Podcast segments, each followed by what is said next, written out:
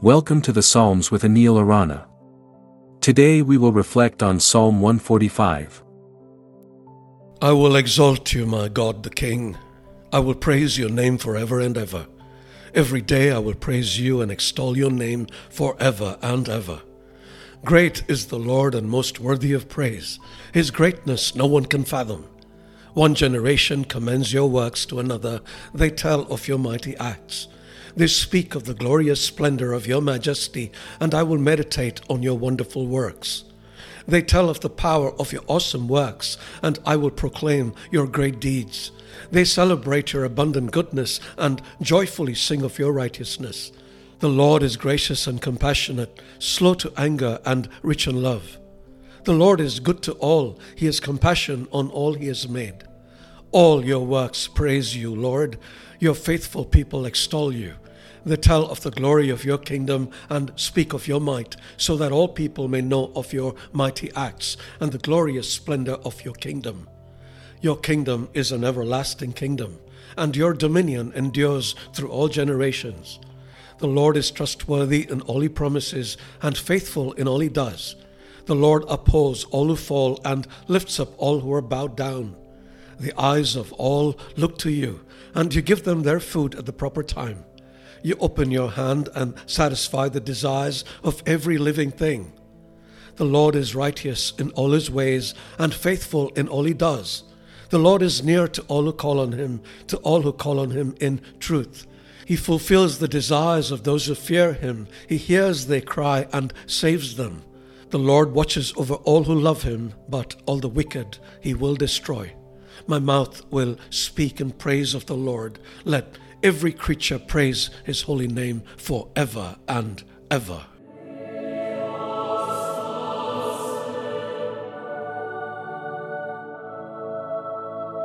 Psalm 145 is a unique gem among Psalms. It's an acrostic poem. This means that the first letter of each verse is a successive letter of the Hebrew alphabet from Aleph to Tav. The only exception is that the letter Nun is missing. The acrostic structure serves several purposes. First, it helps the reader to remember the psalm. Second, it emphasizes the completeness of the psalm's praise to God. It's like an A to Z of praise. Third, it can be a poetic device to add emphasis and beauty to the psalm. However, beyond its literary structure, the psalm is a heartfelt celebration of God's kindness. The psalmist writes, the Lord is gracious and compassionate, slow to anger, and rich in love. The Lord is good to all. He has compassion on all He has made. This isn't just a casual observation, it's a profound theological statement. The psalmist emphasizes that God's kindness isn't selective or discriminatory, it's universal and extended to all of creation. In the Sermon on the Mount, Jesus says, he causes his sun to rise on the evil and the good, and sends rain on the righteous and the unrighteous. Jesus is highlighting the indiscriminate nature of God's kindness. Just as the sun and rain benefit everyone, God's love is poured out on all, regardless of their moral standing. But there's more.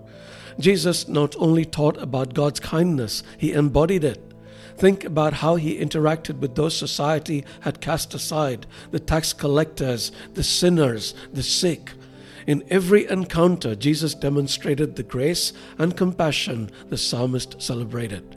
Let us reflect this grace and compassion to all we meet in all situations from A to Z. God bless you. In the vast alphabet of life, every letter, every moment, every word, Every action counts. How do you reflect God's indiscriminate kindness in your daily interactions? Think about this today. For other great resources to help you on your spiritual journey, please visit anilarana.com.